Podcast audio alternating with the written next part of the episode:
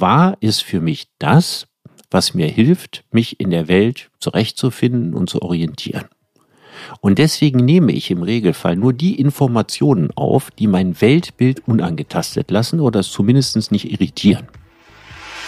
Das ist die Überheblichkeit sozusagen des Philosophen jetzt im Elfenbeinturm, der sagt, ey, ihr seid alle sowas von doof, deswegen wählt ihr den Trump. Das finde ich aber nicht in Ordnung.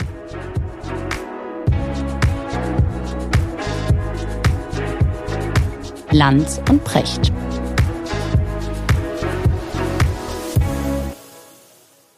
Hallo Richard, wo erreiche ich dich? Ja, ausnahmsweise mal zu Hause. Und du, wo bist du? Hier in Hamburg im Studio. Podcast, Folge 3. Richard, freue mich drauf. Worüber denkst du gerade nach? Was geht dir gerade durch den Kopf? Ach, ich mache mir so ein bisschen Gedanken über die zweite Auflage des Triels. Und da sind wir ja schon mittendrin. Der allererste Gedanke, der mir gekommen ist, was für eine unwürdige Veranstaltung. Man muss sich ja einfach nur Warum? spaßeshalber mal vorstellen, man wäre einer dieser drei Kandidaten. Und man würde da jetzt sitzen oder besser gesagt stehen, sich möglichst wenig bewegen, einen netten Eindruck machen, die Konkurrenz so ein ganz bisschen attackieren, aber auch nicht zu sehr, weil man das ja auch nicht darf.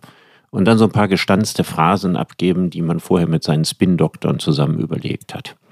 Das mhm. ist ja mhm. eigentlich eher Demokratietheater, ne? Und das ist ja so eines frei denkenden Menschen eigentlich unangemessen. Also ich glaube, wenn ich jetzt Kandidat einer großen Partei wäre, ich würde da gar nicht hingehen.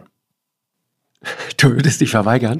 Ich würde da nicht hingehen, ja. Und es ist ja klar, wenn Laschet oder Scholz nicht hingehen würden, wird das auch nicht stattfinden. Mhm, das ist richtig. Ich, weißt du, was mich stört, ist, dass wir offensichtlich irgendwie nicht mehr in der Lage sind, wirklich mal zu diskutieren. Wir haben verlernt zu streiten. Das ist das, was ich nicht verstehe. Das ist so eine, so eine Konsenssoße. Und das ist jetzt gar nicht die Schuld dieser Kandidaten, sondern auch wir als Gesellschaft, auch wir als Medien. Wir sagen ja sofort in der Rezeption, äh, der Laschet, der war da aber aggressiv. Ich habe da keinen aggressiven Laschet gesehen. Ich habe einen Laschet gesehen, der versucht hat, das zu machen, was er tun muss. Der hat ja. attackiert. Äh, und, und Olaf Scholz ist dann auch mal für seine Verhältnisse richtig in Wallung geraten. Und insofern hat mir zumindest der erste Teil da eigentlich ganz gut gefallen. Aber die Rezeption darüber, darüber würde ich gerne mal mit dir sprechen. Das ist dann sofort wieder, nein, der ist zu aggressiv. Und, und, und dann kommt diese Umfrage und die sagt dann wieder, Scholz ganz vorne. Der passivste von allen. Der Mann, über den der, der ehemalige deutsche Botschafter, der John Kornblum, dieser Tage gesagt hat, das ist wahrscheinlich der langweiligste Mensch in ganz Deutschland. Aber das, das ist er ja gar nicht. Wenn man, wenn ja. man Olaf Scholz, ich erlebe den ja manchmal hinter den Kulissen. Olaf Scholz äh, kann, kann unglaublich humorvoll sein, der hat äh, richtig Temperament. Aber es gibt so einen zweiten Olaf Scholz, den du vor den Kameras erlebst. Und ich habe manchmal das Gefühl, im Kopf von Olaf Scholz gibt es so zwei Gehirnströme und der erste Gehirnstrom kontrolliert äh, den zweiten. Und dieser zweite Gehirnstrom ist dieser öffentliche Gehirnstrom, der einfach nur aufpasst, dass absolut nichts schief geht. Ähm, und das führt dann zu diesem undurchdringlichen Blick, der wahrscheinlich dann irgendwann in Verhandlungen mit Putin auch ein großer Vorteil sein kann, weil selbst Putin nicht mehr weiß, was Olaf Scholz gerade denkt. Ja. Und, aber für, für Leute, die doch jetzt gerne mal wissen wollen, was in diesem Land passiert und wo die Reise hingeht, da gebe ich dir recht, ist das eigentlich ermüdend.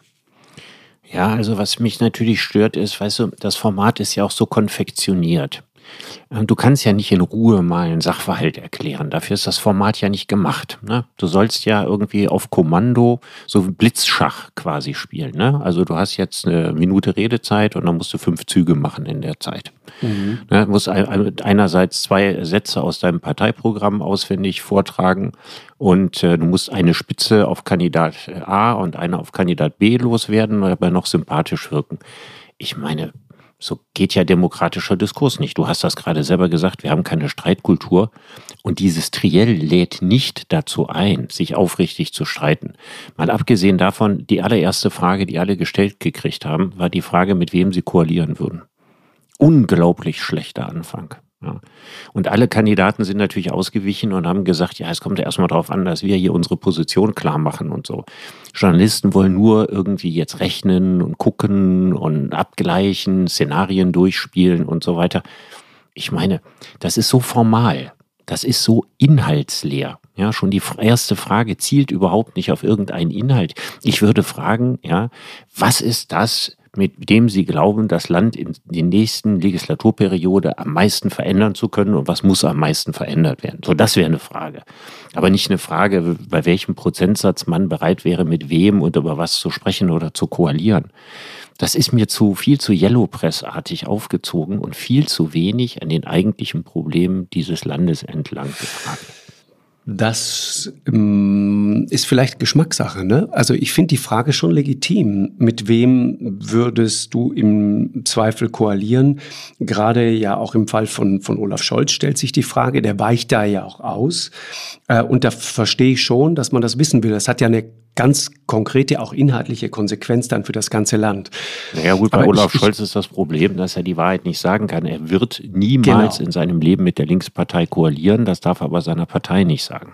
Genau, genau. So, und deswegen, Richard, wollte ich heute mal mit dir sprechen über Wahrheit. Aber bevor wir über Wahrheit sprechen, würde ich dich gerne was anderes fragen. Mal eine These in die Runde geworfen. Was wäre, wenn es nicht nur diese Blitzmeinungsumfrage auf dieses Blitzschach da gäbe, was wir da gesehen haben am Sonntagabend, sondern gar keine Meinungsumfragen mehr. Was wäre da? Ja, fände ich gut. Also ich habe mich ja schon mal beim Fernsehen, um mal was Ketzerisches äh, zu sagen, gefragt, wie wäre das eigentlich, wenn Quoten nicht mehr gemessen würden. Ich glaube, dass dann die heutige Generation der Programmdirektoren doch sehr große Probleme hätte, sich zu überlegen, was sie für ein Programm macht. Also die Tatsache, dass wir das messen können, führt dazu, dass man entsprechende Prioritäten setzt. Und das ist ja bei Meinungsumfragen genau dasselbe. Ja, und da, dadurch werden Politiker natürlich unweigerlich zu Windbeuteln, die sie also immer den jeweiligen Meinungsumfragen hinterher rennen und sich versuchen anzupassen. Das ist das Erfolgreichste, was man für sich tun kann. Das hat man am Beispiel von Merkel gesehen. Die hat das 16 Jahre lang praktiziert. Aber es ist im Regelfall das Schlimmste, was man seiner Partei antun kann, weil dann die Parteien völlig verwechselbar werden. Und das Abschmelzen der Volksparteien geht parallel mit dem Siegeszug der Meinungsumfragen. Das ist eine interessante Theorie. Ich weiß aber gar nicht, ob die so zu halten ist. Also du glaubst, Volksparteien, die SPD, die CDU, die kommen in richtig schweres Fahrwasser, weil es Meinungsumfragen gibt? Naja, es ist einfach so, dass man, wenn man immer nach Kassenlage Politik macht und sagt, ah, das finden die Leute gerade gut und das finden die Leute gerade schlecht, dann orientiert man sich ja weniger an den Grundwerten der Partei, ja, und nach diesen Grundwerten sollen Parteien ja gewählt werden, sondern immer im Augenblick, was ist gerade opportun. Dann hat man am Ende diesen opportunistischen Politikertypus wie Merkel oder wie Scholz das auch ist, die keine großen, klaren Grundüberzeugungen haben, im Wahlkampf so tun müssen, als hätten sie die, sondern die extrem gut ausgebildete Pragmatiker der Macht sind, die gelernt haben, die Stimmungslagen in der Bevölkerung aufzugreifen. Und das schadet der Substanz einer Partei, weil Parteien davon leben, dass sie wiedererkannt werden, dass sie einen Markenkern haben, dass sie unverwechselbar sind. Wenn sie aber von Personen geführt werden, die ihre Meinungen hin und her ruchieren können, dann tut das im Regelfall den Parteien selber nicht gut. Ich meine, es hat ja, also jetzt der Einspruch, im Fall von Merkel 16 Jahre gut funktioniert. Es hat 16 Jahre gut für Merkel funktioniert, aber in diesen 16 Jahren ist die CDU sehr schwach geworden im Vergleich zu vorher. Ist das nicht die übliche, wie soll man sagen, sind das nicht die üblichen Abschleiferscheinungen, die man bei jeder Partei sieht, die in der Regierung ist, weil sie immer naja, die Parteien in der Opposition, machen, weil, weil sie sich nicht klar positioniert haben, haben natürlich im Prinzip immer das gleiche Problem auch. Also es ist jetzt so einfach, als FDP oder als, als AfD oder Linkspartei dann irgendwo noch etwas anderes zu verkörpern, als wenn man in der Opposition ist. Aber die, die, der SPD hätte auch eine Oppositionsrolle wahrscheinlich lange Zeit gegenüber Merkel nicht gut getan, weil Merkel so sozialdemokratische Politik gemacht hat, dass die SPD sich nicht profilieren kann. Und das ist ja der alte Trick von Kanzlern. Ne? Man übernimmt weitgehend die Agenda der Opposition. Also SPD-Kanzler haben seit Helmut Schmidt, ne, bei Schröder war das genauso, weitgehend die Forderungen der Union oder der FDP erfüllt. Und umgekehrt hat Merkel die CDU bis zu einem gewissen Grade sozialdemokratisiert. Und beides, sowohl das Verhalten der SPD-Kanzler wie jetzt der CDU-Kanzlerin, geht auf Kosten des Markenkerns der eigenen Partei. Ich meine, was stimmt ist, ich habe mich mal mit, mit einem sehr intimen Kenner von Politik, äh, will jetzt nicht sagen wem, darüber unterhalten. Der sagte, äh, die Öffentlichkeit hat zum Beispiel an, an, an der Geschichte der Ehe für alle. Da denken bis heute alle, da war Merkel plötzlich ganz progressiv. Die ich erinnere CDU mich, dass sie am Anfang dagegen war. Richtig. Sie war am Anfang dagegen und, und er sagte mir damals, schau dir das mal genau an. Genau in dem Moment, in dem sich die Mehrheit der Deutschen aufgrund von Meinungsumfragen vorstellen konnte, Ehe für alle finden wir gut. Genau in dem Moment hat sie es der SPD gegeben. Genau in dem Moment. Mhm. Also das bestätigt im Grunde deine Theorie. Das ist ein ganz bekanntes Beispiel dafür. Ja, also Merkel war am Anfang dagegen, weil sie davon ausgehen konnte, der größte Teil der CDU ist dagegen. Und als ihr dann in den Meinungsumfragen klar war, dass es aber eine Bevölkerungsmehrheit dafür gibt, hat sie ihr Mäntelchen in den entsprechenden Wind gehängt. Genau. Jetzt muss, mhm. kann man das ja auch positiv ausdrücken. Ne? Sie hat erkannt, dass bestimmte alte Positionen innerhalb der Union dauerhaft nicht erhalten werden können. Und bevor man den Fortschritt anderen überlässt, ja, macht man ihn lieber selber mit. Das ist das, was Merkel gemacht hat. Das ist nachvollziehbar. Das ist auch jetzt keine Kritik an Merkel. Es ist nur das Problem, dass Parteien auf die Dauer dabei vor die Hunde gehen. Ne? Und ich glaube, dass das den äh, jeweiligen Spitzenpolitikern im Zweifelsfall egal ist. Ich glaube dann tatsächlich, dass man an den Machterhalt denkt und dass die entscheidende Frage nicht mehr ist, ob man den Markenkern einer alten Partei verwässert. Das glaube ich im Übrigen auch. Und das Paradebeispiel dafür ist ja jemand wie Markus Söder, der ja diesbezüglich, wie ich finde, ein, ein grandioses Kunststück Stück immer hinkriegt. Söder schafft es ja, sich komplett grün zu geben, sich als vermeintlicher Bienenzüchter zu verkaufen, als Vermuteter äh, Bäume zu umarmen, völlig grün zu reden und gleichzeitig so zu tun, als wären äh, die Grünen sozusagen Abgesandte direkt aus der Hölle. Das ist ein Meisterwerk, finde ich, äh, äh, also politischer Kommunikation. Oder siehst du das anders? Ja, das sehe ich ähnlich.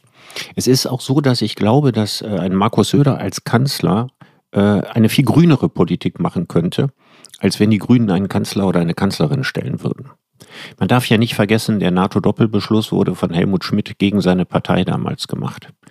Ähm, die Berufsverbote in den 70er Jahren wurden von Willy Brandt gemacht. Also der Verbot, dass jemand, wenn er zu links war, dass er nicht mehr auf dem Boden der freiheitlich-demokratischen Grundordnung stand, nicht mehr verbeamtet werden konnte. Mhm. Es wäre nie gegen eine Opposition, äh, SPD-Opposition möglich gewesen. Die Notstandsgesetze wurden in der Großen Koalition gemacht. Die Harz-Gesetze wurden von Schröder gemacht. Die wären niemals in der damaligen Zeit von einem CDU-Kanzler gegen Lafontaine in der Opposition machbar gewesen.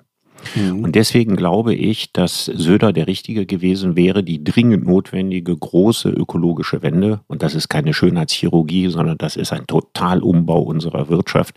Der einzige, dem ich zutraue, das mit Mehrheiten im Rücken zu machen und die verschiedenen Lager zusammenzubinden, aber trotzdem beherzt voranzuschreiten, wäre wahrscheinlich Söder gewesen in der jetzigen Regierung, also die wir demnächst kriegen werden, egal wer das ist, ob das jetzt eine Ampel ist oder Jamaika oder was das ist, traue ich denen das ehrlich gesagt nicht zu. Und jetzt muss man mal sagen, das ist das wichtigste Thema in diesem Land. Das wichtigste Thema in diesem Land sind nicht die Verstrickungen von Olaf Scholz in, in, in Finanzaffären. Das ist bedauerlich, ärgerlich und so weiter. Nicht gerade schön. Das ist aber nicht das Wichtigste für die Zukunft dieses Landes. Das Wichtigste ist tatsächlich, dass wir die große ökologische Transformation hinkriegen. Man darf nicht vergessen, der Weltklimarat hat äh, gesagt, wir haben noch drei Jahre Zeit, um das Zwei-Grad-Ziel zu schaffen. Also das 1,5 mhm. Grad Ziel, dass die Erde sich 1,5 Grad erwärmen soll, mit all dem, was da schon katastrophales passiert, gilt nicht mehr als realistisch. Wir haben noch drei Jahre Zeit. Und dann ist vorgeschrieben, in diesen drei Jahren, was wir machen müssten. Also natürlich äh, würden wir hier nicht mehr mit, mit äh, so viel Auto fahren wie bisher, nicht mehr mit so großen Autos. Wir würden deutlich weniger fliegen in diesem Szenario. Wir bräuchten eine völlig umgekrempelte Landwirtschaft und, und, und. Und da läuft und die Zeit weg und da tickt der Countdown. Und wir tun so in diesen Debatten, ich habe das ja schon mal im letzten Mal gesagt, im Triell, ja, ich denke immer, was ist das? Ja, wo findet dieses Triell statt? Ja, in welchem Land und zu welcher Zeit? Doch nicht 2021, wo der Weltklimarat gerade gesagt hat, ihr müsst das Steuer rumreißen, es geht nicht mehr weiter wie bisher. Wir haben Kandidaten, die alle auf ihre Art und Weise Kontinuität versprechen und Kontinuität ist der Untergang. ist auf jeden Fall nicht das, was wir im Moment brauchen. Die Frage, Richard, Wahrheit, weil du gerade auch Olaf Scholz sagst.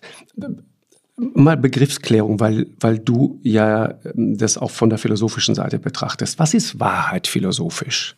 Oh, du weißt, Markus, dass du da gerade eine Riesenfrage stellst. Weiß ich. Versuch's, versuch's mal. Ich, vers ich versuch's jetzt mal so. Also ich sag dir ein Beispiel. Wenn ein, wenn ein Lügner sagt, er lügt, lügt er dann? Ja, das ist das, das ist das berühmte alte Beispiel genau. mit dem Kreter, ne? Richtig. Wo der, ein Kreter sagt, alle Kreter lügen. Ja, also das ist, da geht es aber gar nicht um Wahrheit und Lüge, sondern da geht es um Probleme der Logik. Nein, das Interessante in der Philosophie ist, das ja. Interessante in der Philosophie ist, früher war das relativ einfach, er hat gesagt, ganz einfach, Wahrheit ist dann, wenn es mit den Fakten übereinstimmt. Ne? So hat man sich das mal 2000 Jahre lang vorgestellt. Und dann war man aber irgendwann nicht mehr sicher, was wirklich Fakten sind.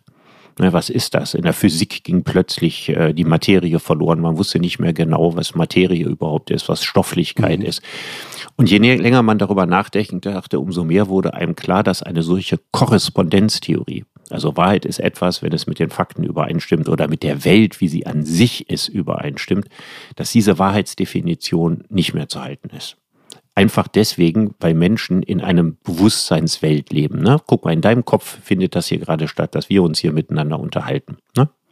Wahrscheinlich ist das nicht nur in deinem Kopf.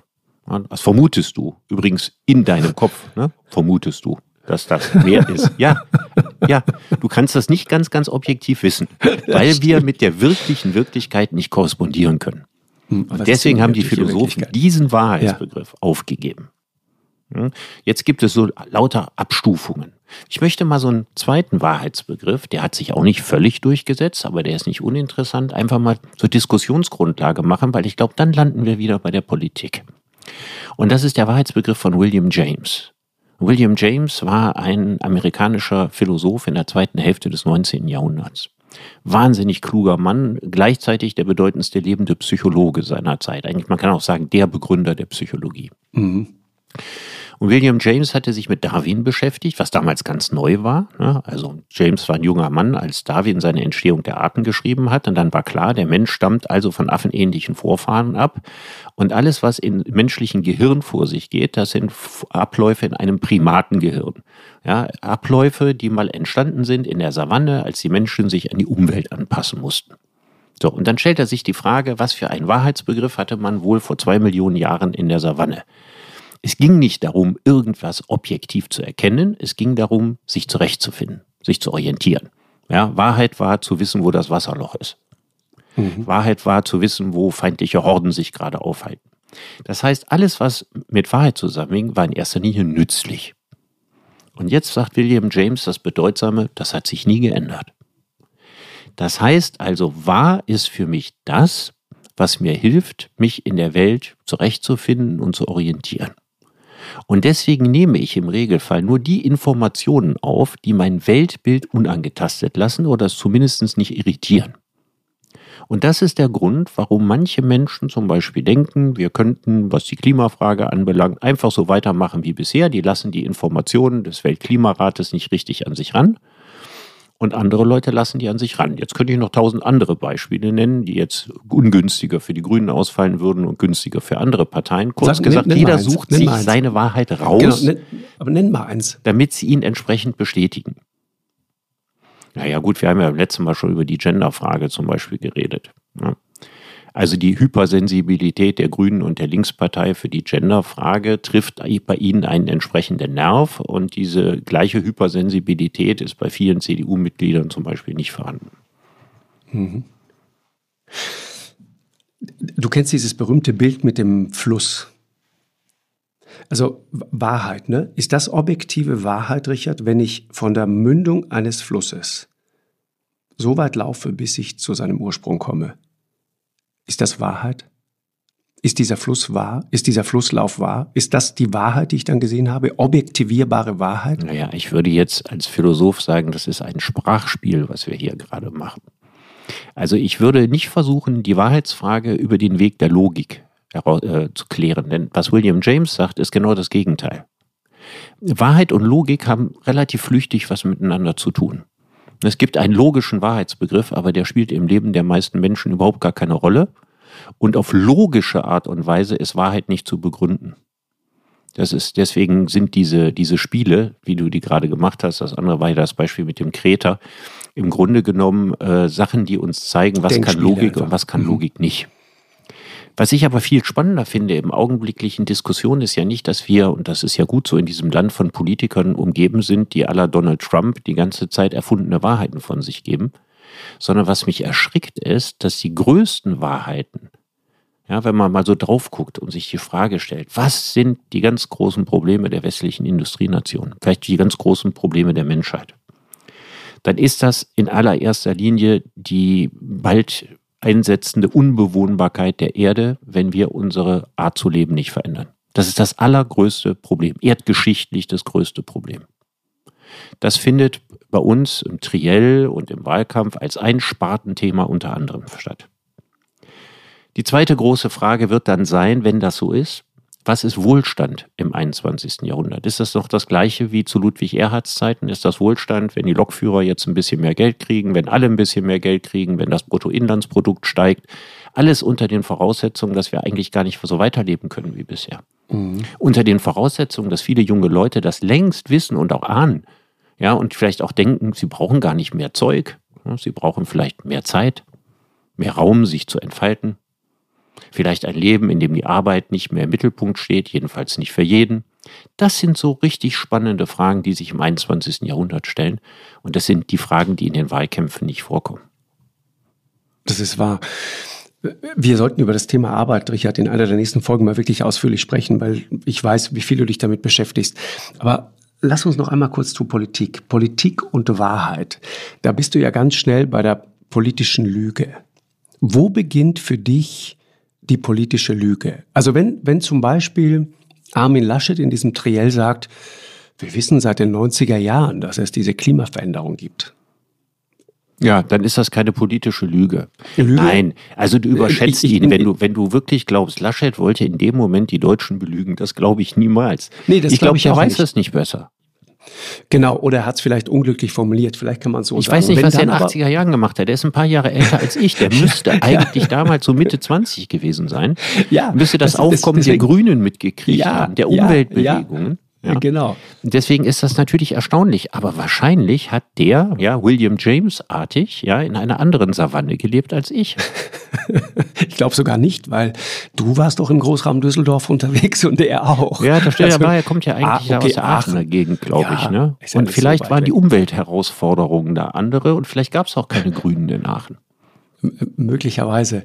Aber so, also das ist das eine. Er, er sagt das. Dann kommt wenig später der Satz von Olaf Scholz, wir müssen die Renten stabil halten. Bis 2070 garantiere ich stabile Renten. Ist ja, das also das ist keine Lüge, Lüge, sondern Unverschämtheit. Auch, also ich kann das ja nicht der Lüge bezichtigen, weil ich lebe 2070 nicht mehr und Olaf Scholz auch nicht mehr. Genau, und man wird 2070 ja feststellen, dass es eine Lüge war. Ja, aber was er, also äh, vor allen Dingen, dass er die Garantie und die Verantwortung für etwas auf sich nimmt, für, für das er ja nie was zur Verantwortung gezogen werden kann. Ja, genau. Das ist eine ganz merkwürdige Form von Verantwortung. Aber abgesehen davon, inhaltlich ist der Satz totaler Quatsch. Also wer sich ernsthaft mit diesem Thema beschäftigt und nicht äh, sozialdemokratische Ideologie oder Gewerkschaftslyrik vor sich hier trägt, sondern wer tatsächlich sich überlegt, was es mit unserem Rentensystem auf sich hat. Und das werden wir sicher machen, wenn wir über die Arbeit sprechen. Ne? Das müssen wir mhm. nicht jetzt in aller Ausführlichkeit machen. Dann ist völlig klar, das ist ein völlig haltloser Satz. Und im Grunde genommen sowas zu sagen, ist einfach nur eine Unverschämtheit. Ich glaube, da haben die Spin-Doktoren ihm vorher gesagt, du musst lauter Sätze sagen, die Stabilität garantieren. Ja, und in diesem Zusammenhang bringt er diesen vollkommen ja. absurden Satz. Schon bis 2040 wäre dieser Satz merkwürdig gewesen, aber da hätte er wahrscheinlich noch gelebt und da hätte er noch persönlich verhaftet. Hätte ihn irgendjemand dran erinnern können, genau. Ja. Aber okay, das heißt, der Trick besteht darin, einfach so weit in die Zukunft zu greifen, dass es irgendwann äh, wurscht ist, weil es eh keiner mehr kontrollieren kann. Ja, das kann machen ja auch viele Zukunftsforscher. Also alle mhm. Leute, die erzählen, was in 50 Jahren ist, denen würde ich nie zuhören. Wunderbar. ja, die beste Zahl ist, ist immer in 20 hm. Jahren. Also, wenn ein mhm. Zukunftsforscher sagt, das und das passiert in fünf Jahren oder passiert in zehn Jahren, ne? da, da, kann man sich ungefähr vorstellen, was in fünf Jahren oder in zehn Jahren ist. Ne? Die Frage Kolonien auf Mond und Mars in zehn Jahren, ne, wird jeder sagen, totaler Quatsch. Ne? Das passiert nicht. Mhm. Wenn jemand sagt, in 50 Jahren, ja. dann sagt man sich, kann ja sein, kann auch nicht sein, ist mir aber egal. Das, das aber wenn man sagt, in 20 Jahren, ja. Das ist so, da kann man sich so alles ja. Mögliche vorstellen, was ja, in 20 ja. Jahren sein kann, ne, da, aber gleichzeitig nicht gut genug vorstellen, als dass mhm. man sagt, das passiert nicht. Die, die Deswegen besteht das Geschäft guter Zukunftsforscher immer darin zu sagen, wie die Welt in 20 Jahren aussieht. Man hat genug Interesse und gleichzeitig wird einem sehr viel abgekauft. Kennst du, äh, muss ich gerade dran denken, kennst du Dieter Meier von Yellow? Pass auf, du kennst Yellow, diese also es war so eine Schweizer Techno-Band. Das war eigentlich, ein, eigentlich war es eine Kunstaktion in Wahrheit. Das ist die Musik, die, die du hörst? Na, die habe ich mal gehört, als ich noch sehr jung war. Das ist jetzt nicht lange her, ja, nicht, dass wir uns da missverstehen, aber ähm, die hatten mal einen riesigen Hit. The Race, kennst du das? Mm -mm. Du, Doch, Musik ist meine ganz, ganz schwache Seite. Nee, aber das kennst du. Weißt du, so ein, so ein, so ein Posaunensolo. Okay. Und dann geht das, das war ein Welthit, ein wirklicher Welthit. The Race. So ein Dieter Meier ist ein wahnsinnig faszinierender Mann. Den habe ich zweimal in der Sendung erlebt. Ist einer der faszinierendsten Menschen, die ich je in meinem Leben getroffen habe. Ist Sohn sehr reicher Eltern und äh, ist, ist, ein, ist ein Lebemann der dann aus diesem Vermögen nochmal ein viel, viel größeres Vermögen gemacht hat und für den das Leben ein einziges großes Spiel ist. Bis hin zu dem Punkt, da hat er immer Musik gemacht, dann mehr aus Versehen ein Welthit gemacht. Er sagt immer, das ist völlig verrückt, jetzt gehe ich wieder auf Tournee und die Leute wollen hören, wie ein alter Mann ins Mikrofon schreit. Ja, viel mehr ist es nicht. Ja. Gesang ist es eigentlich nicht. Aber dieser Dieter Meier hat immer wieder durch spektakuläre äh, Kunst Aktionen von sich reden gemacht. Eigentlich eher Kunstinstallationen, das, was heute so hip ist. Und er hat mal eine Geschichte gemacht und das bestätigt im Grunde das, was du sagst, die Kontrollierbarkeit sozusagen von Terminen. Der hat mal äh, auf der Documenta in Kassel eine Ansage gemacht. Du hast gesagt, pass auf, äh, ich markiere jetzt einen ganz bestimmten Punkt, ich glaube auf dem, auf dem Bahnhof irgendwo in Kassel war es. Und an diesem Punkt wird im Jahre sowieso, sowieso, also 20 Jahre weiter, um genau 15.36 Uhr wird hier Dieter Meier stehen. Mhm. Das war das Versprechen. Und das stand da auch auf dieser Plakette drauf. Und 20 Jahre später stand er da. Und da standen aber auch noch Hunderte und Tausende andere und haben das frenetisch gefeiert. Und das fand ich, fand ich eine großartige Idee. Das ist äh, völlig sinnlos, das muss man auch nicht machen, das bringt die Menschheit nicht weiter. Aber ich fand es als Idee großartig. Und diese Überprüfbarkeit, die da drin ist, das ist der Gedanke, der mir dabei gefällt. Gut, im Gegensatz zu der Rente, äh, die 2070 genau. noch stabil genau. ist. Man müsste sich überlegen, äh, von dieser Meier-Aktion, wo man gerne äh, wüsste oder möchte, dass definitive Versprechungen gemacht werden, wo mhm. jemand in 10 oder in 20 Jahren steht. Also im Fall der genau. Kanzlerkandidaten genau. würde ich das tatsächlich gerne wissen. Genau, genau. Pass auf, äh, äh, weiter politische Lüge, ne? Oder, oder die Frage der Wahrheit, nicht, nicht unbedingt Lüge. Hatte neulich ähm, Hubertus Heil in der Sendung. Und ich habe ihn gefragt, ob dieser alte, dieser legendäre Satz von Norbert Blüm, die Rente ist sicher, du erinnerst dich daran, ob der heute noch gilt, ob er den heute noch so sagen würde. Äh, und die Antwort war, interessant, muss man auf jedes Wort achten, wir müssen alles tun, damit sie sicher bleibt. Ich sage, das, ja, das ist, äh, schon mal ist ja nicht das Gleiche. ein großer Schritt zu sagen. Ja, ist ein großer also, Schritt. Das ist, ist ja klar. Der Satz gilt. Aber es ist eine völlig andere Aussage natürlich. Also er würde diesen Satz so heute nicht mehr wiederholen. Nee. Der Arbeitsminister traut sich heute nicht mehr, sich hinzustellen und zu sagen, die Rente ist sicher. Ja, aber der Kanzlerkandidat der gleichen Partei weiß, dass sie 2070 noch sicher ist. So. Und das ist der Widerspruch. Nee, das äh, ist ja wirklich nennen. Also, okay, wir können es, wie gesagt, eine Lüge können wir es formal nicht nennen, aber wir können sagen, mhm. jemand, der sich hinstellt und äh, so einen Käse verzapft, um Stabilität und Sicherheit auszustrahlen der nimmt äh, billigend in Kauf, die Leute vor den Fernsehschirmen vollkommen zu vernatzen. Und wenn wir nochmal über Wahrheit sprechen, Richard, zum politischen Geschäft gehört ja auch im entscheidenden Augenblick Dinge wegzulassen. Ich finde es ja auch übrigens legitim, politische Lügen zu verbreiten, hin und wieder mal. Also wir alle erinnern uns 2008, diese berühmte Szene, Merkel stellt sich mit Per Steinbrück hin, die Finanzkrise tobt und garantiert die Sicherheit deutscher Sparguthaben mhm. und Einlagen. Ja, gut. Also wir alle wissen, das war eigentlich faktisch. Ja, eine Lüge kann man, ist es formal auch genau, wieder nicht, ne? Nicht genau. Aber ein Bluff. Aber, aber es war ein Bluff, weil niemand konnte das garantieren. Das können die gar nicht garantieren. Und was eigentlich dahinter war, war die Idee, wir müssen verhindern, dass die Leute am Montag zur Bank laufen und alles abräumen, was sie auf ihrem Konto haben. Genau. Das war ja der, der Hintergrund. Und es hat doch funktioniert. Mhm. Also gut, also dann nennen wir es eine Art Ist das legitim? Ja, genau. Also ja, ich ist das bin legitim? der felsenfesten Überzeugung, dass Politiker lügen dürfen. Ich bin ja überhaupt der Überzeugung, dass Menschen lügen dürfen. Ne? Also ich kann ja jemand das Leben dadurch retten, dass ich eine Lüge mache und sage, ich weiß nicht, wo er sich aufhält, wenn er von der Polizei oder von einem, einer Diktatur oder so jemand gesucht mhm. wird. Ne? Also es gibt, natürlich gibt es äh, eine breite Philosophie der Rechtfertigung von Unwahrheiten. Und das Ganze richtet sich ja am Ende aus, sind diese Unwahrheiten, dienen die einem guten Zweck, ja, oder dienen die nur einem persönlichen Zweck oder dienen sie einem finsteren Zweck? Und davon sollte man das Lügen abhängig machen. Das, das, das heißt, es gibt sozusagen die moralisch zu rechtfertigende Lüge, ja. also die Lüge, die okay ist, ja. und es gibt die Lüge nicht, aber wer entscheidet, welche Lüge okay ist und welche nicht?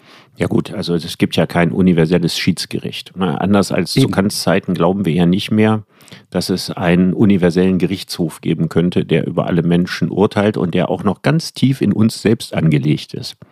Ja, als würden wir uns immer mhm. bei alledem, was wir tun, daran orientieren, das Richtige zu tun. Ne, tatsächlich, um William James zurück ins Spiel zu bringen, orientieren wir uns daran, das für uns Zweckdienliche zu tun.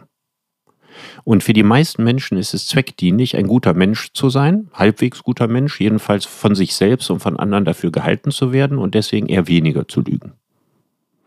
Nur wenn man in einem Umfeld sich bewegt, und das tun natürlich Spitzenpolitiker, wo die Taktik das Verhalten sehr viel stärker noch prägt als in den allermeisten Alltagssituationen der meisten anderen Menschen, dann schleift sich quasi dieser Korrekturmechanismus, dass man bestimmte Dinge nicht sagt, weil man sie selber nicht wirklich für wahr hält oder für unredlich hält, der schleift sich mit mhm. der Zeit ab und die Zweckdienlichkeit bleibt am Ende übrig. Das ist ein normaler Mechanismus, von dem nicht jeder, aber die allermeisten Menschen, die in einem solchen Geschäft sind, betroffen sind. Mhm. Und was würdest du sagen, Richard, ist es heute einfacher zu lügen oder ist es heute in Wahrheit schwerer, weil alles sofort natürlich Ja, es ist heute viel, viel wird? schwerer. Also es gibt immer noch wahnsinnige Gutwilligkeit, allen möglichen Blödsinn zu glauben, den, den man von sich gibt, aber es gibt natürlich sehr, sehr viel mehr Möglichkeiten, die Dinge zu hinterfragen und zu überprüfen. Also die 2000 Jahre alte Herrschaft der Kirche wäre nicht möglich gewesen, wenn es im Mittelalter ein Internet gegeben hätte. Weil dann sofort klar geworden wäre, fast alles, was in sogenannten heiligen Schriften und auch in der Bibel steht und so weiter, ist eigentlich Fake News. Ja, also es ist Fake News oder es, es, es gibt zumindest äh, andere Interpretationen. Man muss ja sagen, das ist spannend zum Thema Wahrheit und Kirche. Also die, die allerklügsten Kritiker der Glaubenslehren im Mittelalter waren ja selber Kleriker. Und zwar aus dem einfachen Grund, ja, weil 99 Prozent aller Intellektuellen des Mittelalters eine kirchliche Ausbildung Waren, gemacht haben. Genau. Eine Kaderschulung genau, hinter sich hatten. Ja. Und mhm. diese, die Kritiker kamen ja immer aus den eigenen Reihen. Die hatten aber keine Möglichkeit oder nur sehr begrenzte Möglichkeiten, ihre alternativen Ansichten offen zu äußern. Und das kannst du heute. Das kannst du heute. Und heute kannst du natürlich zu allem eine entsprechende Gegenöffentlichkeit äh, hervorbringen. Und deswegen ist das mit, dem, mit den großen Lügen ist das heute ziemlich schwierig. Dann braucht man schon ein extrem dummes Volk, die bereit sind, die Lügen auch dann zu glauben, wenn ein Faktencheck äh, diese Lügen offenbart. Das, das ist jetzt ein interessanter Punkt. Du sagst dummes Volk. Ich, ich würde das nie so nennen. Ja, du also, bist ja auch äh, politisch die, korrekter als ich. Aber nein, ich würde nein, sagen, nein, viele, die, viele, viele, die manche Leute wählen, sind tatsächlich sehr ungebildet. Ja, aber das sollten wir ihnen ja nicht vorwerfen. Äh, naja. Das ist die Überheblichkeit sozusagen des Philosophen jetzt im Elfenbeinturm, der sagt, ey, ihr seid alle sowas von doof, deswegen wählt ihr den Trump.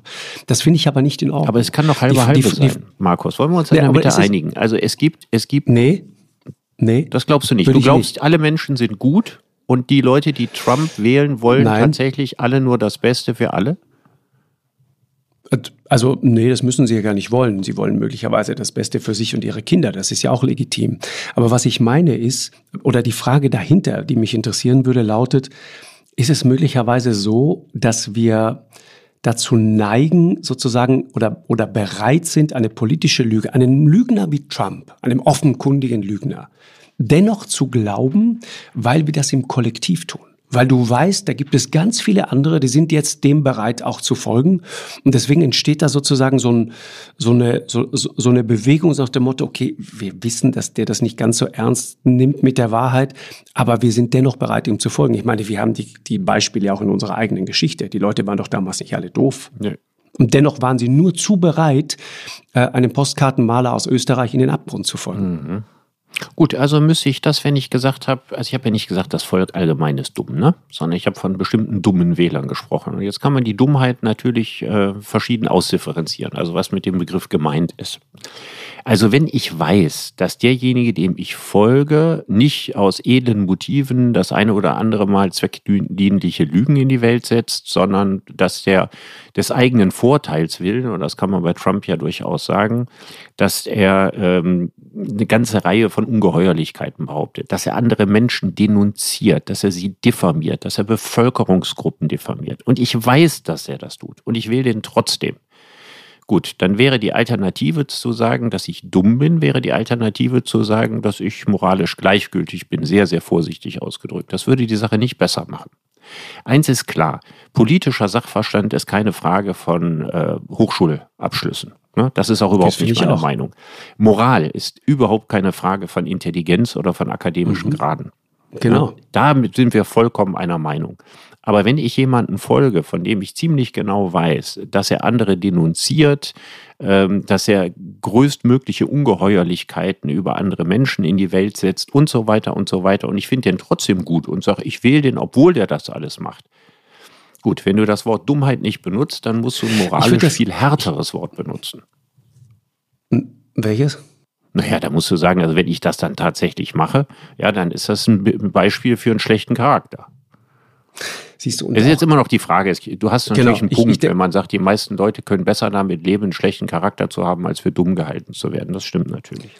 Äh, auch den schlechten Charakter würde ich, ich, nenne dir ein Gegenbeispiel. Ich muss gerade denken an eine Situation in, in Baltimore. Wir haben 2016, kurz vor der Wahl von Trump, haben wir äh, längere Zeit in Amerika gedreht, immer wieder am Wochenende immer wieder in Amerika gedreht. Äh, das war ein Wochenende, an dem sind in Baltimore in dieser Ecke, in der wir da gedreht haben, äh, sehr viele Afroamerikaner, praktisch äh, schwarzes Ghetto, wenn man so will, ähm, 20 Menschen erschossen worden. 20. Das ist eine Stelle, dieser Stadt, da kreisen Tag und Nacht Polizeihubschrauber, um zu gucken, was da unten passiert. So kriminell ist es da zum Teil. Da hast du eine Situation, die Supermärkte haben im Grunde längst dicht gemacht, die Banken haben alle dicht gemacht, weil sie alle zigfach überfallen worden sind. Du hast nur noch so ein paar, so ein paar äh, Schnapsläden und das war's im Wesentlichen. So, so leben dort Menschen. Und nicht nur das, so wachsen dort auch Kinder auf. Und ich weiß noch, ich habe da mit einem schwarzen Familienvater gesprochen. Der hat mir gesagt, ich wähle Donald Trump. Und das war jemand, der hatte keine große formale Schulbildung. Das war aber ein hochpolitischer Mensch. Der hat mich sehr beeindruckt mit seiner Art zu argumentieren. Und ich sagte, aber du weißt doch, dass das ein Lügner mhm. ist. Und aber, der sagte zu mir, weißt du was? Weißt du mal ganz kurz. Er sagte, das, ich weiß, dass das ein Idiot ist, so hat er ihn genannt. Mhm. Aber er sagte, weißt du, die anderen haben uns so lange im Stich gelassen, dass ich absolut nicht mehr bereit bin, die zu wählen. Ich kann das sehr nachvollziehen, gemacht. zumal darf, darf die, noch, die, Alternative. Nur der Gedanke ja. noch kurz zu, ja, ja, der Gedanke noch kurz zu Ende, Richard. Pass auf. Der hat Kinder. Und dann nimmt er uns mit zu dieser Schule. Und es war eine grauenvolle Ecke dieser Stadt. Alles Beton, kein Baum, kein Strauch, kein gar nichts. Und ein riesiges Gefängnis, äh, in dem Menschen teilweise 40, 45, 47 Jahre war der Typ mit der höchsten Verweildauer, den ich dort getroffen habe. Der kam gerade nach 47 Jahren aus dem Knast raus. Da sitzen nur solche Leute drin. Und zwar nicht nur Männer, sondern auch signifikant viele Frauen. Und dann nimmt er mich zu der Schule seiner Kinder mit. Und dann siehst du folgende Situation. Da geht dann irgendwann dieses Tor auf. Es ist Mittag um zwölf und da kommen diese ganzen kleinen Kinder daraus. Süße, lebhafte, wunderbare Kinder schwarze Kinder, von denen du weißt, Aus all denen könnte vermutlich was Großartiges werden. Aber dann siehst du, was passiert. Wenn der Kleine nach rechts geht, dann steht dort der Drogendealer. Wenn er nach links geht, steht dort auch der Drogendealer. Und du ahnst, was dieser Kleine irgendwann mal wird. Möglicherweise Drogendealer. Ja, wenn das er Glück heißt, hat. wenn er Glück hat, genau. Wenn er Pech das hat, heißt, stirbt er einen frühen Drogentod. oder, oder kommt bei einer Schießerei um. Das ist die zweite Möglichkeit. So. Und das ist, das ist doch genau der Punkt. Und das waren hochpolitisierte Menschen. Die sind unglaublich frustriert darüber, dass einfach das Angebot an, an, an, an Politik und, und an, an Perspektive so mangelhaft ist für sie seit Jahrzehnten, dass sie sich komplett aufgegeben haben. Die haben den Glauben an Politik und an, an die Gestaltbarkeit von Leben vollkommen verloren. Und ich kann die, das total die wählen dann im Zweifel zu einem Populisten, der ihnen zumindest äh, Aber vorgaukelt, weißt du dass sich die Dinge ändern. Aber weißt du warum? Aber ja, weißt, nee, nee, noch nicht mal, Richard, weißt du was? Noch nicht mal. Sondern die wählen das Ding, weil sie sagen, weißt du was? Dieses System ist so ungerecht zu uns und jetzt machen wir es kaputt. Das ist ein ganz anderer Angang. Ja. Aber jetzt müssen wir eins festhalten, Markus. Ja? Ich habe nicht gesagt, und da habe ich auch Wert drauf gelegt, dass jeder, der Donald Trump wählt, einen schlechten Charakter Nein. hat oder dumm ist. Jetzt habe ich dich, ne? Jetzt das habe ich? Merkst definitiv du, ne? nicht gesagt. Du legst, Zumal du man auch sagen das muss, jetzt nochmal, Leben weil du Angst davor hast, dass, es, dass du jetzt Ärger kriegst. Das, ich weiß, ich Nein, nein, nein, nein. Das Leben ist eine Frage der Alternativen. Und Hillary Clinton war eine ganz, ganz üble Alternative. Und ich weiß, dass durchaus intelligente Menschen, ja, mit gutem Charakter Donald Trump gewählt haben und ich auch in meinem engen Umfeld in Deutschland Menschen kenne, die Donald Trump die Daumen gedrückt haben, weil die gesagt haben, äh, alles besser als Hillary Clinton. So, und ich kann das soweit nachvollziehen. Wenn man dann aber einen amerikanischen Präsidenten hat, der äh, Minderheiten beleidigt, der ethnische Gruppen äh, kollektiv quasi in den Orkus kippt, ja, und sagt, die werden irgendwie alle verkommen und verdorben, der eine politische Lüge nach der anderen in die Welt setzt und ihn dann trotzdem nochmal wählt, dann ist das für mich nicht das Gleiche. Mhm, Hast du recht. Okay, ich, ich lasse dich jetzt moralisch aus diesem Dilemma, in dem du gerade steckst, lasse ich dich raus. Ja, ich sehe ja schon moralisch Ich hab heute einen Dilemma, da, Tag. Dilemma da drin, dass man nicht sagen kann, dass es auch, auch dumme Menschen gibt und dass es auch Menschen mit einem schlechten Charakter gibt. In was für einer Natürlich. politischen Kultur leben wir, dass man sowas nicht sagen darf? Ich bin doch kein Politiker. Ich darf doch versuchen, das zu sagen, was ich für die Wahrheit halte. Richard, ich mache ich mach Und ich halte nicht die Mehrheit Aber der Menschen für dumm und ich glaube auch Ich nicht, weiß. dass die Mehrheit der Menschen einen schlechten Charakter hat, aber ein paar davon gibt es schon. Wie definierst du denn eigentlich als Philosoph Dummheit? Wo, was ist denn Blödheit? Naja, also ich würde in dem Fall einfach sagen, dass Menschen nicht in der Lage sind, relativ einfache Sachverhalte zu durchschauen.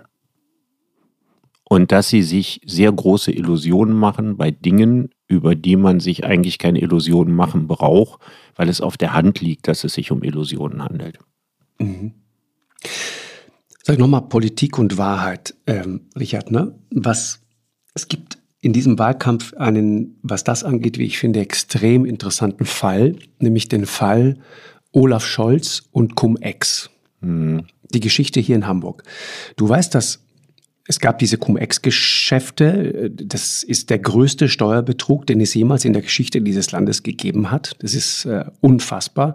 Fabio De Masi, ähm, ein sehr, sehr talentierter Mann von den Grünen, hat mir das mal erklärt und sagte, das ist ungefähr so, in einfachen Worten erklärt, du kopierst die einen, einen Pfandbon, Getränke, du kopierst den, gehst zur Kasse und holst dir das Pfand ab für eine Flasche, die du niemals abgegeben hast. Und das machst du immer und immer und, immer Und wieder. mit etwas größeren Summen als bei. Mit deutlich Pfand. größeren Summen. Äh, ganz genau. So, das ist das, was da im Grunde passiert ist. Mhm. Diese, diese Lücke war relativ lange auch schon bekannt und man hat es trotzdem laufen lassen. So, irgendwann flog das auf und irgendwann sagte man dann, okay, pass auf, das können wir so nicht mehr akzeptieren, das geht nicht. Alle Bundesländer haben das Geld von den Banken, die daran beteiligt waren, zurückgefordert. Mit einer einzigen Ausnahme. Hamburg. Hamburg hat das nicht Gibt gemacht. es eine offizielle Begründung, warum Hamburg das nicht gemacht hat? Nee, ja, natürlich nicht, aber die Geschichte ist interessant. Es geht da, bei der ersten Zahlung geht es, glaube ich, um 47 Millionen. Nagel mich jetzt bitte nicht auf diese Zahl fest. Und offensichtlich hatte Hamburg die Absicht, auf dieses Geld zu verzichten. Wo, hat dieses Geld auf jeden Fall von der Warburg Bank nichts zurückgefordert. Richtig. Und erst als aus dem Finanzministerium, der Finanzminister hieß ähm, Wolfgang Schäuble, die Aufforderung kam, das nicht verjähren zu lassen, ist man tätig geworden. So. Und die große Frage ist, warum? Und Olaf Scholz und, und, und Peter Tschentscher, der heutige Bürgermeister, damals äh, Finanzsenator, äh, sagen, äh, das waren zwei Finanzbeamtinnen, die haben das quasi entschieden. Das kann man sich nicht wirklich vorstellen, nicht bei einem Betrag ja, genau. von 47 Millionen. So, genau, lassen wir jetzt einfach mal, lassen wir, genau. Dann, ansonsten kann man natürlich nur spekulieren und kann sagen, genau. also es gibt immer schon eine sehr große Nähe zwischen sozialdemokratischen Finanzministern und ähm, den Banken. Hm, man denke zum Beispiel an Per Steinbrück, der über lange Zeit eine Finanztransaktionssteuer in der Maske der Zustimmung hintertrieben hat. Bei Olaf Scholz ist das genau das Gleiche. Der will maximal eine Börsensteuer einführen und auch die nicht wirklich. Ähm, das ist, glaube ich, einerseits auch der Minderwertigkeitskomplex der Sozialdemokraten, dass man immer denkt, die verstehen nichts von Wirtschaft und sich dann bei den Banken ganz besonders lieb Kind machen. Man kann sich das auch angucken im Fall von Steinbrück, dass man nachher dort einen sehr, sehr lukrativen Job kriegt. Und ich denke mal, wenn es schiefgelaufen wäre bei Olaf Scholz, sieht ja im Augenblick nicht so aus, sah aber lange so aus mit seiner Kanzlerkandidatur, dann hätte er sicher auch eine feine Stelle irgendwo bei einer Bank gekriegt. Und ich denke, dass man da sehr kulant war und dass man da eine sehr große Nähe hat. Ich äh, das ist zum Beispiel etwas, was ich absolut nicht glaube. Ich, ich, ich halte zum Beispiel Olaf Scholz für einen wahnsinnig integeren Mann. Ich, wann immer ich den erlebe, äh, übrigens alle, ne, die, die Kandidaten, über die wir reden, halte ich für sehr integer. Ich halte überhaupt deutsche Politiker grundsätzlich für, also in, in der Breite für sehr integer und für nicht korrupt. Ich habe eine ziemlich gute Meinung von ähm, deutscher Politik. Wäre das Korruption?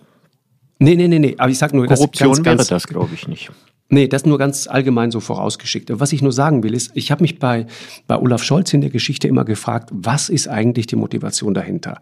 Ich habe neulich eine, und ähm, da bin ich äh, sozusagen nicht der Einzige, der das gehört hat. Das kann man auch nachlesen. Ähm, es gibt immer wieder Stimmen, die das so sagen. Sagen, es gibt eine ganz andere interessante Theorie. Und zwar folgendes Dilemma. Also, du bist die Stadt Hamburg. Du müsstest eigentlich diese 47 Millionen von dieser Bank zurückfordern. Weißt aber, diese Bank ist eine, eine, eine Institution in dieser Stadt. Auch systemrelevant für die Wirtschaft dieser Stadt. Das heißt, wenn du die über die Wupper gehen lässt, dann hast du Kollateralschäden, die du nicht wirklich kontrollieren wäre kannst. Die Was Bank über die Wupper gegangen, wenn die, die Bank 47 Millionen hätte sehr, bezahlen ja, müssen? Ja, die wäre zu dem Zeitpunkt wahrscheinlich über die Wupper gegangen. So. Und die interessante Theorie dazu geht so. Äh, du bist jetzt derjenige, der darüber zu entscheiden hat. Lass ich diese Bank über die Wupper gehen mit dem Risiko, dass ich die 47 Millionen sowieso nicht kriege, weil die vorher insolvent sind? Oder aber drücke ich alle Hühneraugen zu, sorge damit und auch die Augen zu und sorge damit dafür, dass diese Bank weiter existiert.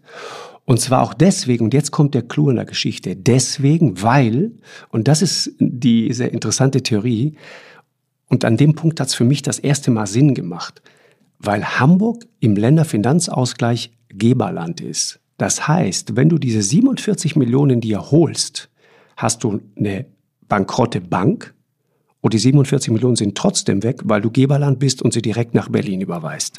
Also ich glaube an dieser Stadt Geschichte, Hamburg Markus, hast du politisch nichts. nichts davon. Ich glaube überhaupt nichts an der Geschichte. Überleg mal, 47 Millionen, das ist doch für, für eine Bank ein Pappenstiel. Das ist doch nee, 47 ging, Millionen, zweimal, das, ist der, um zweimal, das ist der, das ist der Wert von 10, 12 Mietshäusern. Daran geht doch eine Bank um 90 kaputt. Millionen. 90 Millionen insgesamt. Richard, 90. Ja, das, aber das, auch das ist und, jetzt, wenn ich mir mal so gucke, so was damals, damals die äh, Belastung war hier bei der Saal Oppenheim Bank und äh, wenn ich mir angucke, äh, von was für Summen damals die Rede war in der Finanzkrise, ja, als es äh, um, um die Kreditbanken ging, also die Immobilienkreditbanken, da standen ganz, ganz, ganz andere Zahlen im Raum. Also ich glaube, dass es tatsächlich so eine Überlegung gab, wie nach dem Motto, hm, da schaden wir jetzt der Bank, das ist natürlich auch nicht so gut, die ist ja alt eingesessen und das machen wir nicht so, dass man das so überlegt hat, das kann ich mir schon vorstellen. Aber dass man also jetzt befürchten musste, dass die Bank total pleite geht und dann am besten noch äh, Tausende von Leuten ihre Arbeit verlieren, das glaube ich überhaupt gar nicht. Naja, das ist ich ja glaube, da so kommt äh, Scholz ne? viel zu gesund aus der Sache raus. Ich habe mich halt gefragt, weil es ein interessanter Fall ist äh, und, und weil ich ihn, wie gesagt, für einen sehr integren Mann halte, ähm, ob er möglicherweise in genau diesem Dilemma steckte. Und meine Frage an dich als Philosoph wäre, ist es dann sozusagen unmoralisch, so zu handeln, wie er da möglicherweise gehandelt hat? Weißt so, du, das ist der Die Frage Punkt. kann ich dir nicht beantworten, weil ich nicht so sicher bin, ob die Grundlagen so stimmen. Also erstmal müsste man dann ganz sicher wissen, dass die Bank tatsächlich pleite gegangen wäre. Dieses Wort Existenzgefährden taucht in, im, im, in den Berichten, taucht das immer wieder auf. Ja, ja, das kann man ja auch schnell sagen. Also diese Summe 90 Millionen. Du hast keine Lust, die 47 Millionen zu zahlen und sagst, du bist, ey, das ist existenzgefährdend. Also die Logik, warum man das ganz, ganz schnell sagt, die teilt sich mir völlig mit. Aber ich kann einen solchen Fall nicht beurteilen. Ich bin nicht in dieser Geschichte wirklich drin. Mhm. Ich kann nur ich halt sagen, halt, dass das faire Urteil, was Dilemma. du über deutsche mhm. Politiker hast, sehr schön ist, dass du das so hast. Und es gibt auch viele, die ich auch persönlich kenne, die ich für redlich halte. Aber ich würde da nicht so einen kollektiven äh, Persilschein ausstellen. Also ich erinnere mich an Politiker aus meiner Zeit wie Martin Bangemann, ja, ganz großer Gangster, ich sage nur Telefonica, der also wirklich mhm. gerafft hat, was man raffen kann. Ich erinnere mich an die Geschichte, dass Christian Schwarz-Schilling, der mitbeteiligt war an der Verkabelung, als das äh, Privatfernsehen kam, dann noch so einen Tag, bevor er dann Postminister wurde, seiner Frau die Firma überschrieben hat, die dann Aufträge hatte. Ich könnte da so Stück für Stück durchgehen und die ganze Lobbyistenarbeit, die diese ewigen Stänze der Sozialdemokratie und der Grünen nachdem ihre Regierungskoalition zu Ende war, gemacht haben. Otto Schiele, Joschka Fischer, Gerhard Schröder, also da so pauschal zu sagen, dass die alle so, ja, eigentlich doch völlig integer sind und so weiter. So allgemein würde ich es nicht formulieren. Es gab mal eine Zeit, ja gesagt, da war das, Breite, wenn man anschließend nach seiner politischen Karriere in die Wirtschaft gegangen ist, dass man das eigentlich so nicht tat. Ne? Also Generation Helmut Schmidt, ne? der ist dann Herausgeber der Zeit geworden. Willy Brandt hat also äh, bis zum geht nicht mehr als Parteivorsitzender gearbeitet und hat sich dann auch nicht irgendwo anwerben lassen. Das ist eigentlich so eine Krankheit, die ist eigentlich erst so im Laufe der 90er Jahre entstanden. Und davon hat sich die, die Politik bis heute nicht erholt. Also die Karriereplanung ist, wenn mit 60 die politische Karriere zu Ende ist und man ein Spitzenamt hat und ein versilberbares Notizbuch nicht zu Ende. Das ist keine Korruption, aber es ist eine Veränderung der politischen Kultur. Und ist das schlimm? Ich halte es persönlich nicht für gut, weil die, äh, warum ist ein Ex-Politiker so interessant? Weil er so unglaublich intelligent ist, weil er so wahnsinnig viel vom Bankwesen versteht oder von, von, von, vom Gazprom, vom, vom, vom Verlegen von Pipelines in der Nordsee? Der Grund ist einfach, weil, weil man über blendende politische Kontakte verfügt. Und die, über diese politischen Kontakte verfügt man, weil man ein Amt gehabt hat, in das der Wähler jemanden hinein befördert hat, in der Hoffnung, dass der nach bestem Wissen und Gewissen Politik macht. Und das anschließend auszunutzen, dieses Notizbuch, das eigentlich letztlich nicht ihm selber gehört, sondern dem Wähler gehört, das halte ich in der Tat für problematisch, ja, weil das öffnet ähm, politischen Entscheidungen die Tür, die sonst möglicherweise anders ausfallen würden. Mhm. Ich, ich habe mal mit, mit Sascha Lobo mich länger darüber unterhalten, weil du vorhin äh, Schwarz-Schilling nanntest. Ich finde ja, wenn es um ganz, also um ganz fundamentale Entscheidungen geht, äh, hast du einen Punkt. Trotzdem würde ich prinzipiell immer sagen, äh, dass deutsche Politik ihrem, ihrem Grundwesen nach ganz sicher nicht in, die, in der Breite und auch in der Tiefe korrupt ist. Das glaube ich nicht. Das habe ich auch Aber nicht gesagt. Hey, du machst nee, zum zweiten Mal den Trick. Ich habe weder gesagt, die meisten Wähler sind dumm, noch habe ich gesagt, die meisten Politiker sind korrupt. Ich würde ihnen nur keinen Persilschein ausstellen. Das ist, was ich Nein. gesagt habe. Also ich wollte ich wollte nochmal auf, auf Schwarz-Schilling zu sprechen kommen, weil du, weil ich das so interessant fand, die Geschichte. Äh, Sascha Lobo hat das mal so beschrieben. Es ging um die Entscheidung, Helmut Schmidt wollte Glasfaser verlegen. Helmut Schmidt wollte Glasfaser verlegen und später ist dann diese Entscheidung kassiert worden von diesem Postminister unter anderem. Schwarz-Schillings wurde beschlossen, Kupfer zu verlegen. Das ist der Grund, warum Deutschland bis heute kein richtiges Glasfasernetz hat. Und Schwarz-Schilling war zufällig Geschäftsführer einer Firma. Ich glaube, Sonnenschein hieß die, soweit ich mich erinnere. Das kann sein, mhm. die, die, die Kupferkabel ja. hergestellt hat. So, und ich. Das gibt es heute sonst das, in dieser er, Form er, eigentlich wie in Zentraleuropa so. nur in Österreich. ja, und ansonsten in Ländern, in denen die Sonne mehr genau. scheint. Pass auf, und, und Herr Schwarz-Schilling bestreitet das und weist das mit Abscheu und Empörung von sich, aber die Eckdaten sind halt interessant, ohne dass wir damit gesagt haben, dass es so ist, weil es sonst auch schnell justiziabel werden kann. Mhm. Nein, wir haben überhaupt nichts gesagt. Wir haben nur ein bisschen darüber nachgedacht, wie das ja. so mit der Moral und der Politik ist. Und das, was genau. ich sagen Findest möchte, was das, das ja. was ich sagen möchte, ist doch einfach, das sind jetzt erstmal noch alles so Sachen, wo man sagt, das sind doch allgemein menschliche Verhaltensweisen. Genau. Wenn ich also weiß, dass ich als Politiker irgendwann aus dem Amt ausscheide, weil ich entweder innerparteilich bald abgelöst werde oder wenn ich mein Amt verliere und weiß, meine Partei kommt nicht wieder in die Regierung, dass ich dann überlege, wo ich bleibe, ist ja erstmal ganz naheliegend. Das finde ich Wenn auch. ich aber anschließend tatsächlich hingehe und äh, mein Notizbuch entsprechend versilbere, und es gibt da äh, Beispiele für, gerade aus Österreich, ja, das ist mein Name, den muss man wirklich mal nennen, ja, weil das für alle lohnt sich das nachgoogeln. Das ist Herr Gusenbauer. Mhm, ja, also das ist sozusagen ja. Europas Cheflobbyist für alles. Absolut. Ja, der, glaube ich, mal diesen äh, schönen Satz gesagt haben soll, ein Tag, an dem ich keine 100.000 Euro verdiene, ist ein verlorener Tag ja, ehemals sehr hohes Amt in Österreich gehabt. Also lohnt sich das nachgoogeln. Ne? Also solche Figuren gibt es und ich gebe dir einen, einen Punkt recht, Markus. Davon haben wir relativ wenige. das ist die gute Nachricht. Aber den Umkehrschluss jetzt daraus zu ziehen und zu sagen, sowas gibt es nicht in Deutschland, das geht mir auch zu weit. Das, da, da unterstellst du mir jetzt was, das habe ich so auch nicht gesagt. Richard, abschließend gefragt, ähm, legen wir an unsere politischen Repräsentanten zu hohe moralische Maßstäbe an. Weil was wir doch immer wollen, ist, wir wollen den perfekten Politiker, die perfekte Politikerin. Charakterlich, moralisch, absolut unfehlbar, immer nur dem Guten verpflichtet, immer nur äh, für höhere Weine unterwegs. Mhm. Ich, also, das ist eine super Frage, Markus. Weißt du warum? Die würde ich gerne mal in zwei Teile zerlegen, was man normalerweise so nicht macht. Also was ich überhaupt nicht erwarten würde, ist persönliche Unfehlbarkeit. Ja, also äh, wie viele Kinder Seehofer von wem und was was ich was hat und so weiter, geht die Öffentlichkeit meines Erachtens überhaupt nichts an. Finde ich auch. Dass man hingeht und das Privatleben durchleuchtet, was man früher nicht gemacht hat. Ja, man hat über Willy Brandt tausend Sachen gemunkelt, ne? Und man wusste hier und man wusste da und so genau. weiter. Aber man hat keine wirkliche Schlammschlacht deswegen geführt. Heute mhm. würde man das bei jemandem wie Kennedy oder wie Brandt oder so, von dem man wusste, äh, dass er eine gewaltige Affinität zu Frauen hat, mit denen er nicht verheiratet ist, würde man hingehen und würde das eiskalt ausnutzen und dann gäbe es ein Foto nach dem anderen und so. Also, dass man das Privatleben so durchleuchtet, dass man verlangt, dass jemand, der in Deutschland ein Spitzenamt hat, ein langweiliges, unfehlbares, tadelloses Leben führt. Das ist ein aus meiner Sicht unmoralischer Anspruch. Was anderes ist es, wie er sich in seinem politischen Amt verhält. Also zum Beispiel den Anspruch, dass jemand nicht korrupt ist, dass er keine Vorteilsnahmen macht, dass er nicht Entscheidungen fällt im Hinblick auf künftige Beschäftigungsverhältnisse als Lobbyist und so. Also im zweiten Teil würde ich strenge Maßstäbe, also viel strengere Maßstäbe anlegen, als das gegenwärtig der Fall ist, wogegen ich im ersten überhaupt keine strengen Maßstäbe anlegen würde.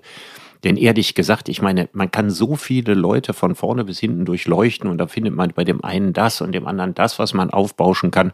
Ich meine, in was für eine Gesellschaft würden wir denn dann leben, wenn jeder, der ein öffentliches Amt hat, gleichzeitig eine persönliche Vorbildfunktion erfüllen muss? Also das ist ein unmoralischer Anspruch. Und ist es ein zu hoher Anspruch, wenn man von Politikern jetzt, um nochmal zum Schluss zurückzukommen auf die drei, um die es jetzt geht, verlangt zu sagen, sagt doch, was ihr wirklich wollt. Olaf Scholz, sag, ob du eine Koalition mit der Linkspartei ausschließt oder nicht. Sagt uns die unbequemen Wahrheiten. Sagt uns die Wahrheit über die Rente. Sagt uns die Wahrheit über das Klima. Sagt uns die Wahrheit über die Frage, wie sich Arbeit verändert. Sagt uns, ob wir eher auf eine Zeit von großer Massenarbeitslosigkeit zugehen oder ob wir das Ganze im Gegenteil geregelt kriegen. Sagt uns, wie teuer wird diese gigantische ökologische Wende, die wir da anstreben, eines der größten Projekte in der Geschichte der Menschheit. Sagt uns das, aber es sagt uns keiner. Ja, also gibt es verschiedene Gründe, aber ich würde dich als erstes mit einer Gegenfrage quälen. Stellen wir uns doch einfach als Szenario mal vor, Olaf Scholz hätte diese Antwort gegeben. So nach dem Motto, als äh, sozialdemokratische Partei haben wir vielleicht ein Drittel Parteimitglieder, die sich vorstellen könnten, dass wir in der nächsten Regierung mit den Linken koalieren, lieber als mit der FDP. Zwei Drittel wahrscheinlich lieber mit der FDP, ein Drittel lieber mit der Linkspartei. Und weil das so ist, kann ich jetzt nicht ausschließen, dass wir mit der Linkspartei koalieren, weil dann mache ich mich in meinem eigenen Laden jetzt total unbeliebt. Die Partei Linke mag mich sowieso nicht. So, wenn er so eine Antwort gegeben hätte, meinst du, das wäre möglich oder denkbar gewesen? Es wäre einfach ehrlich. Ja, dann würde jeder sagen, klar, ehrlich. drei Es ist Punkte keine- für keine Ehrlichkeit, aber das hast Aussage. du dreimal gemacht. Ja, und dann giltst du irgendwann als politisch nicht mehr zurechnungsfähig, weil du bestimmte Dinge nicht für dich behalten kannst. Olaf Scholz hat wie viele andere seine ganze Karriere darauf gegründet, solche Wahrheiten nicht auszusprechen. Wenn man immer und in jeder Situation sich ehrlich macht, werden die Leute einen irgendwann nicht mehr ernst nehmen. Das ist die große Gefahr. Okay. Man kommt auch nicht in Spitzenämter, wenn man sich immer ehrlich macht. Man müsste ja viel zu viel auch darüber reden, wen man zum Beispiel nicht leiden kann. Was man ja in solchen Ämtern nicht machen kann. Man müsste auch mal ganz ehrlich sagen, ich meine, was haben die sich eine Mühe gegeben bei dem Triell, den Wähler zu loben? Ne, den mündigen Bürger und der Wähler und wie schön das ist und der Souverän, das ist ja alles Vergiss richtig. die Wählerin bitte nicht. Aber du willst doch nicht wissen, was die jetzt persönlich über die, über die, daran denken, ob die Wähler, die sie wählen, alle wahnsinnig intelligent ist, vor allen Dingen die, die sie nicht wählen. Auch da wird ja kein reiner Wein eingeschenkt, sondern da werden sehr nette Formulierungen gewählt, die ähm, einschmeicheln sollen und auf diese Art und Weise Wählerstimmen bringen. Taktisches Verhalten, das gehört zu so einer Veranstaltung dazu. Es ist nicht so viel Raum für Ehrlichkeit in so einer Veranstaltung da. Das Okay, ist dann das, besteht was die meine. Unehrlichkeit. Okay, dann besteht die Unehrlichkeit darin, aber so zu tun, als wäre das jetzt eine, eine ganz ehrliche, aufrichtige An äh, Angelegenheit und das ist so. Veranstaltung. Aber das ist das politische Geschäft. Diese Menschen sind trainiert darin, so zu sein. Und es ist wirklich eine gute Frage, würde unsere Mediendemokratie das mitmachen, wenn Spitzenpolitiker sich an diese Spielregeln nicht halten würden? Ich überlege mir das auch oft. Ich frage mich häufig, zum Beispiel, ich sagte ja gleich am Anfang, ne? ich würde gar nicht zu so einem Triell hingehen. Weil ich mir einfach nicht vorstellen könnte, ich mache jetzt mal die Augen zu und sehe Adenauer in so einem Duell oder Helmut Schmidt, ja, der sich da in so, so die, die hätten sich diesen äh, Situationen nicht gestellt. Niemals. Der Schmidt hätte sowas an Aura und Dignität verloren, wenn er sich da hätte fetzen müssen.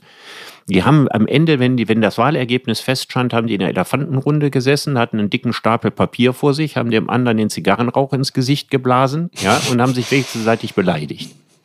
Aber vorher, um die Gunst der Wähler zu betteln, das hätte der nicht gemacht. Bin ich ganz sicher. Ich glaube auch der Kohle hätte das nicht gemacht. Das wäre ihnen unwürdig vorgekommen. Das ist so bittstellerisch. Anbiedernd. Ja, anbiedernd. Und ich finde das schlimm, dass man da stehen muss, ja, als wie bei einem Bewerbungsgespräch mit zwei Mitkonkurrenten und dann die eigenen Vorzüge anpreisen muss. Ich finde, dass damit tut sich unsere Demokratie keinen Gefallen. Genau wie diese Castingshows, ne, durch die die SPD ihre Vorsitzenden gewählt hat oder Annegret Kramp-Karrenbauer CDU-Vorsitzende wurde, dann Laschet. Die beweisen doch, dass jeder, der eine solche Castingshow, in der sich die ganze Zeit bewerben muss, wer die überlebt, der steht am Ende lächerlich und diffamiert da. Keiner dieser Kandidaten, Laschet, Kramp-Karrenbauer, Borjans und Esken, hat dadurch an Standing gewonnen, sondern alle haben an Standing verloren. Und ich finde, das ist könnte- bei dem Triell ebenfalls der Fall. Mhm. Könnte jetzt natürlich zwei Gegenbeispiele nennen. Ne?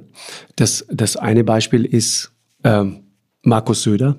Wenn du auf die Basis gehört hättest, dann wäre Markus Söder heute Kanzlerkandidat und die Union möglicherweise in einer völlig anderen Situation.